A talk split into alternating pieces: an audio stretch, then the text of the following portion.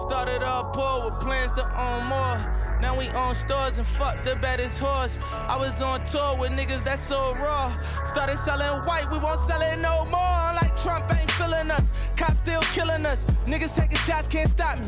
They ain't real enough. Cut her off, act like she did, and it's killing her. New dawn, earn my This is the Lunch Meat Podcast, again, episode three, and I got my girl Avery with me. So what's up, Avery? Yo, yo, yo, what's good? What's good? How you guys doing? All right, all right. So you know, Avery is a great person. The first time I met her was actually way back again. I met a lot of people in 2013, a lot of great people in 2013, and actually I met her in the parking lot with her Mustang. She had this, she had this boss ass Mustang. It was great. Yeah, yeah. That shit was nice. I was like, where you get that from? She, I don't know. I don't know. She told me or not. I can't remember, but I think it was in Florida or Tennessee, one of those places. And like, uh, and she she was to fitness too. She was like, I told her I wanted a four pack, so we went to the gym that same day, and she gave me this core exercise, and I couldn't feel my stomach for about a week. My stomach looked good. I mean, I had a four pack for a little moment, but I couldn't feel my stomach. Yeah, yeah. But yeah, she used to pull up on me in the hood and everything, talking with much. But you know, um, she's she's a great person. So tell her, tell tell everybody the world more about yourself. Ah, so thank you so much, my man Anderson. Like you said, we met, uh, like you said, probably back in 2013. I feel like it might have been maybe 2013, 2014. Yeah. Uh, true story, he's 74. We met on the Air Force Base, um, and as you said, it was definitely, we started with a car and it led to workouts. Uh, and he used to complain a lot about the workouts, boy. my boy wasn't ready. He thought it was a game. And so, um, from that, you know, we have stayed in contact throughout the few years that we've known each other. And now my main focus, my main agenda is this nonprofit uh, called Sleeves. That is S L E E D E S, the number four, me. N-E-E-D-S. You can do .org, which is the website. Find us on Facebook or Instagram. Um, and that's what I committed my life to. So, of course, the first question is, what is Sleeves for Me? Sleeves for Me currently is the only inner city-based nonprofit in Knoxville, Tennessee. And we focus our efforts towards, uh, essentially, taking care of the lower income, uh, inner city youth, at-risk youth, our elderly, disabled, veteran members, and, of course, our homeless. Okay, okay. So tell tell everyone like, uh, what what what motivated you to even start this business or start the nonprofit? I mean, I guess it was it has to be off top personal experience, and as well as, well as the fact, uh, of course, as you mentioned before, us both being service members and veterans of our country, I felt the greatest responsibility as a veteran service member, and uh, you know, doing what I do best, which is looking out for my country and looking at the suffrage of my own people in my own country. And I realized that you know we could beg and cry all day for the next man to come and do it, but I had to ask the uh, personal internal question, what are you going to do about it? And that's when I realized that I could do more than just sitting here griping, complaining. I could really get up and put my feet on the ground, start making efforts and putting forth action. Um, and that's really what drove us to get started. It was just, I was just tired of watching my people suffer, and I felt like I need to do something. And so that's what brought about the life of Sleeves for Me. Definitely, especially with veterans, because I just hate that when I see veterans on side of the street, they're homeless, they ain't got no jobs. I, I just don't get it. So like I was like, you know, every time I like I see airmen, I was like, uh, airman was someone like um like uh like close to me, any friends, budgeting, and definitely like uh, manage your money so when you get out, you can have that that leeway and that space and time for you like do what you want to do in life, start your own business. I always like recommend for people to start their own business while they're in the military, or invest, start investing to yourself into your future. Because some, sometimes the shit's for the birds, and sometimes you won't last as long as 20 years. Most people get out way before then. You won't get the retirement check, and I mean, it's all about your personal experience. So definitely with that, it's the best thing, especially with veterans who gets out and don't really have a, another option to what to do next. So that's great that she's doing something like that there. And um, I remember Ev, like uh, she called me once overseas, and she was like, "Hey, I'm starting this nonprofit. You know, they just support me and stuff like that." And I was really down for it. Like everything she told me, I believed in her, believed in her idea, and that's why I'm all for it. So I'm all for it still to this day, and I'd love to see it grow. So, and I, I know you do. What's what's your most challenging thing about like getting started with a nonprofit? What's the most challenging part? The most challenging thing about the nonprofit, Yeah, um, getting started. I guess I would. Get started to where you're at now. I, you know, uh, man, no one's ever asked me that question. That's a good question. Uh, what was the most challenging thing about the nonprofit? Yeah, from the beginning, uh, from even like putting on a piece of paper, from like saying like, you know what, I'm, I'm gonna get, I'm gonna get it started to what, what is manifested to today. I guess being separated from the real and the fake of it all. You know, when I first started this thing, I was question. You know, uh, mm-hmm. unfortunately, uh, because being in the world of nonprofits, you kind of learn the game like any other game that you go into, and uh, you find out that in the nonprofit world, there's branding the Sleeves for Needs brand as it is strictly 110% for the community. I take nothing back. I put my own money, my own resources into the pot as well as yours going in there with mine so that we can make this uh, thing happen, making a, a, true effort for our community success. Um, and so to me, that has been, well, it was. That was probably my biggest challenge starting out was just being able to certify stuff as authentic. Like, no, we're really doing this to help people in our community. I'm not looking at this as the next greatest uh, scam hustle to get on. This yeah. is something that I'm really committed to and serious about. Um, and so to me, that was probably one of the first real true challenges was just getting people to believe in the purpose and the mission of what we do. Okay, and so, like I know you did some powerpoints, you did some presentations. Mm-hmm. How was that? Like how how was putting that together for the community, or just getting people to just come to those events to see what you actually do? You know, the, the PowerPoints and stuff were what made it work, you know, because of course people believe what? Numbers. As soon as you can start producing numbers and showing uh, some credibility to yourself, that's what they believe, you know. So uh, the presentations were really put together, like I said before, as, a, as another convincing tool. Uh, tool. Because people got to understand, we started this company in February of 2008 this year. Uh, by the time I started producing presentations, we were only two or three months old. But as I told people before, we started in February. We had gave out 327 care bags. Today, I don't know the exact count. I know we're 11,000 care bags plus mm-hmm. as we speak today um, as well as the fact we went from in July, for example. I started in July with 12 children. Today, to count, I have 33 children that want to be my program, and I can fight taking 100 more by tomorrow. Uh, another thing that uh, sticks out to me: lawn care services. You know, we started cutting grass for free. People thought that was a joke. Well, guess what? I provided 147 service-free lawn care services all summer long to the community. Um, meals. I mean, you name it. I could give you so many different numbers. Um, and so that was kind of like started authenticating us. People could really see our numbers really being projected and showing, No, we've been really doing these activities in our communities. So here's the numbers to verify what how many times or how many times uh, I'm sorry, how many times I gave out or how many items I issued out or you know, you name it. I, I like like I said before, the presentations were the visual effect, I guess is a better way to describe what was brought to the picture. It was the visual visualization, the words, and then the actions all kind of started adding up. And you know, once people see those three things fall into place, you pretty much have the crowd at that point, and they're uh, always watching. That's the catch. You know, someone is always watching, and so that's what really the presentation helped bring with the visualization visualization part to the picture. Mm. Okay, and with the kids, I see you do a lot with the kids, and that's that's something cool because something that like I think everyone needs to do in the community. Get like a group of kids that don't have like any fathers or don't have that like strong household. Just take them out there and actually show them the ropes of life. You know, be that lead person in life. So tell me, what's some things that you do with the kids?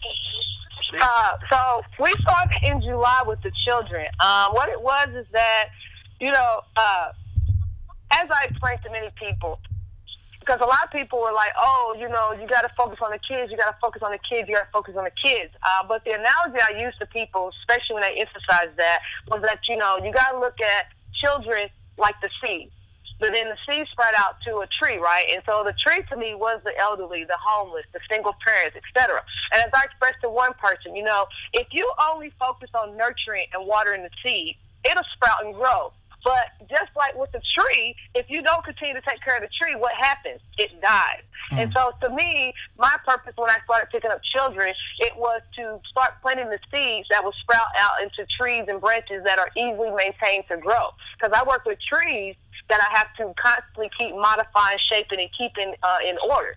So it was like the children were, to me, the critical step in showing that how we can take children in environments that are viewed as uh, hopeless, uh, you know, the statistical things. They're going to go to jail. They're more likely to sell drugs. These are the kids that are going to be more likely to be dead.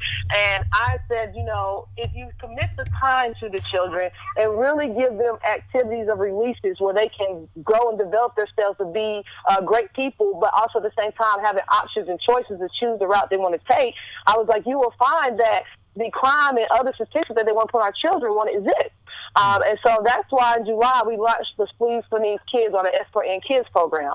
Uh, we started with these children doing free soccer, free art, and free gardening lessons. That's what we started with. Uh, currently, right now, as we speak today, we have went from soccer, art, gardening to we now off study hall. They're currently taking boxing lessons, and already lined up for the spring. They will be taking golf lessons as well. Okay. Um, element, you know, when I got these kids, I'm not gonna lie, they were just like any other kids, rowdy, a little bit wild. Uh, mm-hmm. But the thing that disturbed me was that they were a lot older than their age. You know, my oldest kid in my program is probably 14 years old, but because of the environment these children were in, they were not 14. They were more like 48, you know, and, and that's because the environment that we're in, they were forced to grow up so fast. Uh, what I have watched recently, as I, because I've emphasized it to them, is that when you're with me in Sleeves for Needs space, you are free to be your be a kid. So you don't have to worry about trying to be 48. You need to be 14. If you're six, be six. You ain't got to worry about trying to be 12. Um, and I've watched these children really grow and love that because I, I, I can't get rid of them sometimes, you know. but mm. um, honestly, that truth, it's a good thing though, because like I said, they're in a safe space where they can be their selves. Um, and, and in that concept, I've been able to easily teach them some of the most basic manners and skill sets. You wouldn't believe how many compliments I get when we go out to places. People say, it's amazing that you have 18 kids, not run around here tearing everything up. Um, but like I tell the people, it's because I emphasize to them a time and place for everything is the key factor. Uh, and as well as the fact, I've watched these children. When I got these kids and started study hall, none of these kids could read. None of these kids were on honor roll. None of these kids were, they were lacking a lot of areas of their education. Today, I currently have 12 that are on honor roll. Everybody can read. Even if they're mm-hmm. struggling, they can all read. And as far as any spelling grades, I have had children that use these and L's, and they're all in C, B, and A range at this point as we speak. So it's, it's proven that if you commit yourself to really shaping and developing the future, they will definitely develop and shape the future. And now these kids are talking about being things like uh, micro marine biologist. One kid told me that's what he wants to do. Okay. I have another kid that wants to go into straight fashion and graphic designing. Um, I mean, it, it's amazing at what they've been able to expand their minds to since we've been offering them outlets into more than just what you see in your community going on. Mm. And like for the garden, right? So, mm-hmm. do they plant the garden? Do they plant like the vegetables and fruits for the families or for the community to come by and just grab some food for the community? That way, it's organic, it's fresh food, it's healthy food. Like, how how does that work? So the gardening was kind of brought to me by some elderly ladies. Honestly, the true story how we picked up gardening, it was an elderly member who had a garden and had a very bad accident in the garden. Like I had to go get her, take her to the ER and the whole nine. And when she started explaining to me about the upkeep of the garden and other things like that, I told her that, you know, you don't need to be doing that because we don't need you falling in the garden and, and constantly breaking something every time you fall. I was like, I have young children who can very actively do the work, um, and give you some joy and some opportunity to educate and teach them some things, as well as that I'm sure they would enjoy the gardening. Mm-hmm. That's really how we picked up the gardening. And they went out there and they picked and pruned that go. Like, yeah, they took home the organic, uh, what did they take home? They took home watermelons. I think one time they took home cucumbers. Another time they took home tomatoes. Another time they took home green peppers. They took home squash. You know, they were given the for taking care of the garden. And uh, come to find out, they really enjoyed it. I mean, children like digging in dirt. So it was like a free shot for digging in dirt, and they loved every bit of it. like like making them mud pies back in the day when you just uh, get some dirt and water. yeah, yeah. They yeah. loved all of it, like getting the dirt to water the garden, picking the stuff, pulling the weeds out. They, you know, they, it was like, well, I tell you what, they couldn't get enough of it. To be honest, they enjoyed it too much. Maybe. okay, so where where do you see Sleeves and Needs in the next five years? Like, what's what's your main goal in life for Sleeves and Needs? Sleeves and Needs' main goal is to get to where we are in every inner city, city, and state in America. Uh, and eventually going to a global platform where we come out of America and we go to Africa, we go to Canada, we go to Austria, we go to wherever those needs are at. Um, because as I said before, keep in mind we are targeting a set group of people. I am looking for the lower income, poor, single parent, home, homeless, veterans, etc. Because these are, to me, the groups of people who are being overlooked, but in my opinion, have the most impact and the most power. You know, I tell people all the time, one mm-hmm. of the population is making half a million to a million dollars a year. The rest of us. So it's like if you focus right now, if you look at our country, the focus is what the one percent wants. Um, and the only reason why the one percent gets what they want because they have the monetary value. Yeah. Uh, my whole thing is that if you do this right, Free for Me's will eventually become a multi-million dollar company. Then what mm. most, I think, what most nonprofits do, like I said, this is just my opinion, but what I believe most nonprofits should do is that you take your multi-millions and you invest it back in your community, meaning mm. that I can give my my, my trash guy, my janitor, my truck driver, etc., a sixteen dollar an hour wage if you distribute the money appropriately. Yeah. Um, and so that's really for Me's focus is that we're going to take the economy and flip it upside down. We're going to take our money, we're going to hire our own people, give them good paying jobs. Because here's what happens. While you're yelling that the drug dealers and other people are doing this because of survival necessity, you're not giving them any outlets for jobs. Because then what you do is you make them a felon. So when they go into the job market, they can't get a job nowhere because they're labeled as a felon. Mm. Um, and so I believe that if you give them the $16, $17 paying jobs, you tell them, man, you can put the, the, the drugs down and do this, I think they'll do it. Why do a drug dealer sell drugs? Because he's got to feed his family. It's not because he really wants to run around and sell drugs and risk his life from gunshots from the police. It's because his motivation is I am trying to feed my family and get us stuff out of here. Uh, and I just believe that if you take the money that is given and properly distribute it out, you will rid the, the communities of drugs. You will reduce crime in your community. You will put more of a, appreciation back into the people of the community, which means they'll take care of the community I don't want to kill my bro because I got to work with him the next day. Plus, we're both making a good job at $17 an hour. And mm-hmm. guess what? I'm a convicted felon, but my background doesn't matter because the focus is that I can do a job set, uh, skill set that is more important. Exactly. If you can bust floors, I have a job for you. If you know how to fix a roof, I got a job for you. You know how to cut grass, I got a job for you. I don't care about your background. I mean, as long as you're not out here uh, murdering everybody and just raping every person that you get your hands on, I don't care about any of that. I could care less if you sold drugs. I could even care less if you even did kill somebody. Honestly, if, if, if it's a, a case where a situation occurs where it's you or them, how could I tell you not to do that? I'm a, I'm a military veteran who's been in combat. I know the definition of making a very quick decision when it comes to life and death.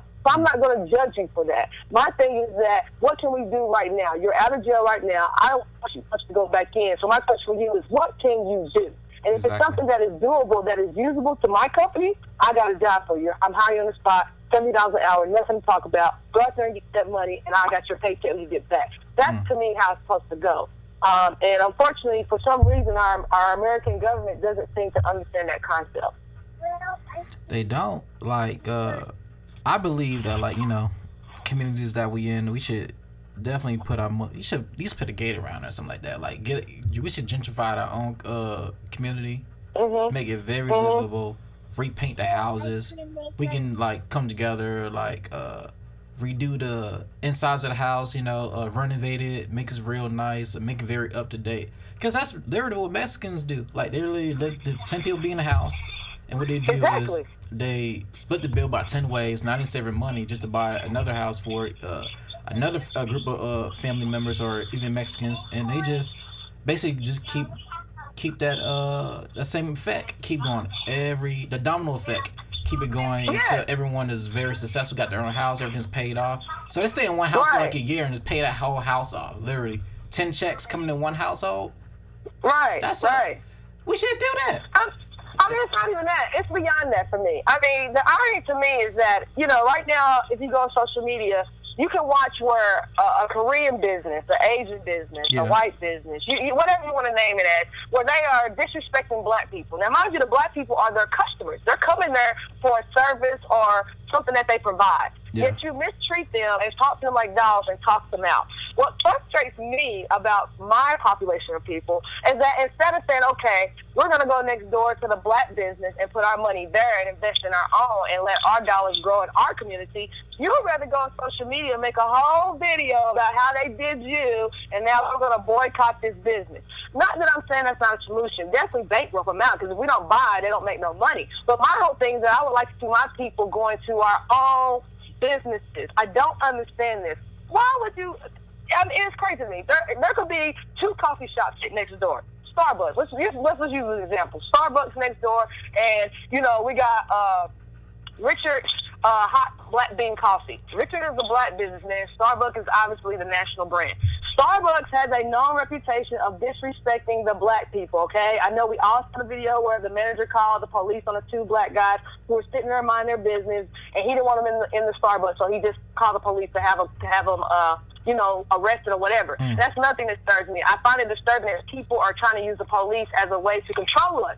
Uh, we didn't break no crime, so what do you call the police for? And it, what really disturbs me is the poor discernment by the police. Like, you're getting calls to the scene claiming with claims of, of an incident occurring. My thing is that why does your brain not click on when you get there to see that nothing's occurring and say, sir, what are we here for? You always seem to go right with the game, approach the black people, body them up, and then you want to claim uh, resistance of arrest and other crazy things because you instigated the entire situation. Now, here's what I say. This is what I'm trying to get to, is that all that happened in Starbucks. Meanwhile, you could have easily went next door to Richard's Black Bean Coffee, got your hot cup of Joe however you liked it with a smile, uh, uh, uh, thank you, the whole nine, and could have sat down and enjoyed that cup of coffee with no problems whatsoever. But the irony is that we would still choose the Starbucks over Richard's Black Bean Coffee. So my question is why? And then I realized because you're dealing with a mindset. People have been conditioned, particularly the black community has been mm. conditioned. But as I tell people before, you got to go deep with this. Now, see, this is where it's going to get deep. Uh-oh, Think about it. Everything that the black person knows, someone told you to know that. You see what I'm saying? Because many of us, because of the of the uh, Atlantic slave trade, we have lost our lineage. You know, really know where we came from. Exactly. So your and, and, as I tell people before, when you get a story told to you, you know, history breaks down in two words. What are the two words that history breaks down into? Do you know? Mm. His story. So here's the kicker. Who's yeah. telling you the story? And, and, most of the stories we have been told have been told by a European. What they want us to know, which is Western history. Exactly. So the catch is this: is that if your person who is telling you the story is not like you, doesn't look like you, ain't had to live like you, don't move like you, then why are you following his story? It's, insane exactly. It's like so, it's like in school, right? You know, in school, the first yeah. thing they taught you in middle school, as soon as I got to sixth grade, it was like, yeah, okay, today we're gonna learn about the slaves and shit. Like what? The slaves. Mm-hmm. So mm-hmm. they, they, they, don't they don't teach you they don't start you off with nothing uh, positive like you know you know they, they, they don't be direct with you like you know African Americans in this class. So I want you to know that hey, you were kings and queens before he comes to this country. And yes, and yes, our ancestors did y'all wrong. It was very a brutal situation what they did. But right. I want you to know, I want y'all right. to know, y'all, y'all, y'all came as on this, y'all came as people as kings and queens. Y'all still like kings and queens, and y'all stay like that. So they should just teach that kings and queens concept. Don't start everyone off with that slave mindset, because that's really what starts. Well, it's our responsibility too. Like I told one person, you know, my grandmother before she passed away, R.P. Elizabeth Carter. Mm-hmm. Uh, she was my historian. See, because my grandmother grew up during Jim Crow and Willie Lynch area. She can she really saw the white and the colored signs and those type of things up. So my grandmother was really my first historian. She was the one that told me basically the brutal truth. Like one day when you grow up, the world is not going to be as peaky as you see it as because this is the reality. You have a skin tone that is not appreciated in this country. Now the real irony to the story is that uh, you know not even just with the kings and queenship storyline. It's, it's a case that they could stay in America, but they don't teach our our our, our leadership, our histories. Like for exactly. example, I can ask my children right now, who is George Washington? Um, Thomas Jefferson, things of this nature. But if I ask my children, who's Fred, who's Frederick Douglass? Uh, who is Sojourner Truth? I'll give you a really good one that a lot of people don't know. Do you know who Garrett Morris is? Do you know who Garrett Morris is? Hell no, I don't know who that is. Garrett Morris is the man who invented the traffic light. Oh. He's black. She's black. you see what I'm saying? That's crazy. People don't know that though, but that's the thing. They don't know that. And the reason why, okay, so what happened? You want to talk about slavery? Here's what happened. During slavery, because we were considered a property. Remember that? If you were black, you were the same equivalent as the horse or the pig. Mm. So if you invented something because you were considered property, you didn't get credit for that. Your slave master's name went on that. You see what I'm saying? And yeah. so that's the real kicker is that there are a lot of inventions run around in this country with names on it that are really don't belong there. That's not who made that. It is most of the inventions we use from our telephone to the car you drive, the stoplight you stop at, the coffee machine that you press go on, the Nintendo, the Super Soaker. I can run so many inventions down the list that are black but you don't know that because history, once again, his story tells you that a white man invented that all because of slavery and because of the fact that slaves were viewed as property, therefore they had no ownership, so therefore they own no patent. That's all it comes down to. This country is literally built on lies. It really is. And like I said, my frustration with my people is that it's no excuse. Once upon a time, we couldn't read. That's true. Mm-hmm. But now, in an era where you can pull up Google anything that you pop in your head to think about, we don't take the time to Google minutes out of our day some type of historical African African American fact, and that disturbs me. Especially when you can Google uh, the latest, uh, I don't know, Superman dance or whatever it is that's popular right now. You know, they're quicker to, but you won't Google a historical fact about yourself. You got to let somebody else come in the picture and say, hey, that's not true. I'm going to tell you your whole history. That's insanity to me. And that's why I said that when you are looking at really the black issue, you have to start all the way to the mindset. We are battling a couple of thousand years mindset. Literally are. Um, but as I, as I tell people all the time, pay attention because history always repeats itself. And I feel like right now we're going through an evolution of history with a lot of things that we're dealing with, in particular in the black community. Uh, it's nothing new that white people didn't get killed by the police. That's nothing new. It's nothing new that white people have uh, been missing or been gentrified or come up as a form of genocide. It's nothing new that people are, that black people are more likely to go to jail for the same crimes that our uh, other ethnicities may commit as well. It is nothing new to a lot of things that happens in the black experience. My question is, where did we lose the torch? It seems like after Malcolm and Martin Luther King, who came next? And the answer is no one. They've also, in my opinion, instilled a fear because what they did is they killed a lot of leadership. And they basically said to the black people, for those of you who ought to get bold enough to stand up and really say something, you're going to have to fear for your life too because if you don't be quiet or you don't say what we like, you could probably lose your life over this. Um, and that scares a lot of people. But the irony to that is that we are quicker to kill each other over Prayer Jordans than we are to stand up for the people who shoot us down in broad daylight. So, mm. I, I, like I said, it's a whole mindset you're battling at this point. Okay, so like, how how can we improve as people in the community in this world? What, what do you think the solution please, would be? Please believe is the solution to that. That's what I'm saying. That we are going to be the example setter. That is what we were created for. I was like, you know, we don't know because no one is showing us how. So someone has to step up to the plate and be that leadership to show us how. And that's what Sleeves for Needs is. I am reteaching my people how to take care of ourselves. That's the catch. You can't look to your oppressor for the solution maker. He oppresses you. Therefore, he would never be there to make the solution. The solutions must come from within. And that is what Sleep has been doing. We have been using, like I said, our own East Knoxville community to successfully make this company run. Uh, it's crazy because I was just sitting here uh, speaking to some young ladies today, telling them that, you know, uh, our first year anniversary is coming up in February, mm. and that I want to do an appreciation banquet. I will. I want to get some plaques, some certificates, and some uh, some gift cards of some form for the people who have made this company run. I mean, the the clothes. I didn't buy those clothes. People donated those clothes. The shoes. I didn't buy the shoes. People donated the shoes. The coats. I didn't buy the coats. People donated the coats. I mean, I did my part by making sure that when you gave me stuff to get it to those in need. But the honest to God truth, I can't give out 327 care bags if you don't give me the clothing. So it is the community right. that has really drove this and got it pushing and got it going. And now it's at a point where there's no stopping it. I mean, literally, it's full scale up and running. Um, and so there is no slowdown to this train, none whatsoever. Mm, okay, so you think as a community, right? You know how like that same neighborhood that you're working with kids in, like one mm-hmm. weekend, like you get a group of ten people or twenty people, and like can come together and just like repaint the house, repaint one house mm-hmm. each weekend, or just go inside and just uh, you know, update some stuff in the house, or like each house each weekend can make a difference, and that's that's right. a way to update the value of the uh, the community and uh, show some value in what the kids are growing up in as well, and it shows a different appreciation of the neighborhood. Correct, absolutely correct. I mean, like I said, that's why grass care grass care was started. It was started for two reasons. Number one, I was looking, like you just said, the beautification of the neighborhood. Uh, a cut yard looks really good versus mm-hmm. an ugly uncut yard.